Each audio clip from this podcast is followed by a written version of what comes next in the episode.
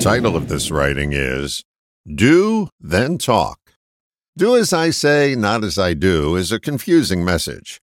The issuer of such a directive is guilty of the thing they dictate you not do. That sets up a complicated example, one that's not clear cut.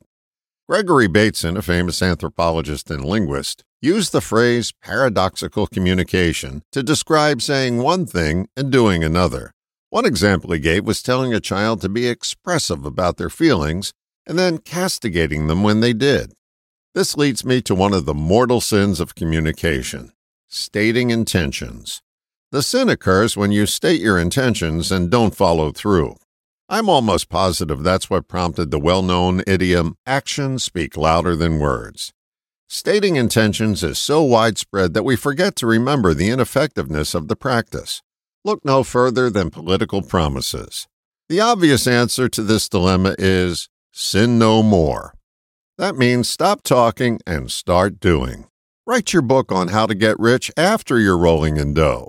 Otherwise, what you're saying is just for show. I'll leave it to the biblical scholars as to the actual meaning of the following phrase not letting your left hand know what your right hand is doing.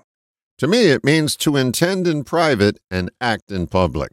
In short, don't tell me what you're going to do. Do it and then tell me.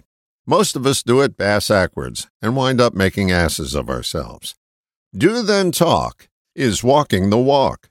Doing it any other way only leads to fanciful and fruitless squawk. All the best, John.